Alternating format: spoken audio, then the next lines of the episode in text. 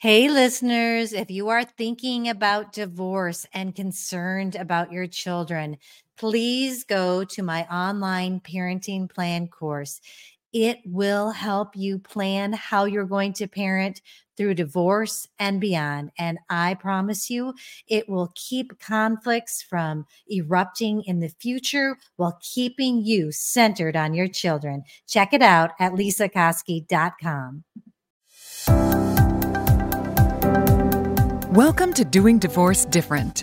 Join family law attorney turned mediator Lesa Koski for candid conversations on how to alleviate the fear of divorce and how to heal through empowerment. Now, your host, Lesa Koski.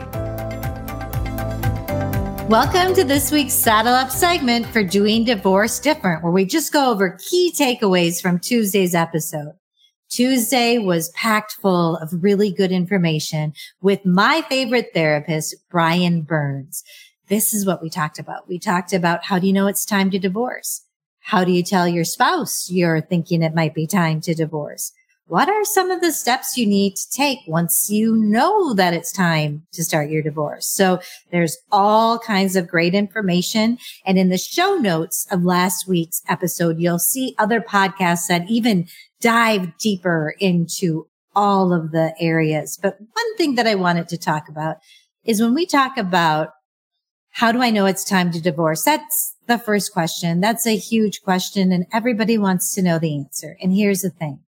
It's different for everyone. And one thing that Brian said was that if you know you've done everything you can and that you looked at where you're at fault and tried to fix that, and it still isn't working, that's a key indication that it may be time.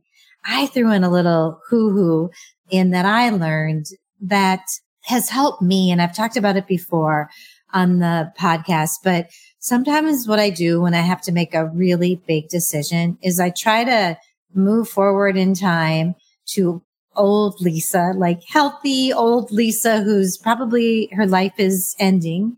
And I look back on my life and I think, okay, what would that Lesa tell me was important or that I should do? And you can do it regarding divorce. And I think it gives me anyway, a different perspective.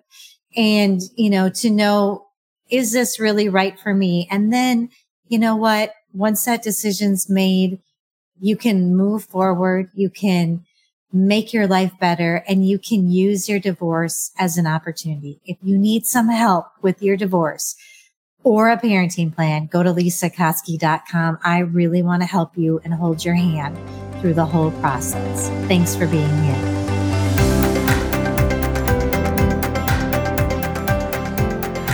Before I go, I just want to let you know some exciting news. In addition to my online parenting plan course, I now have the Minnesota Divorce Paperwork course.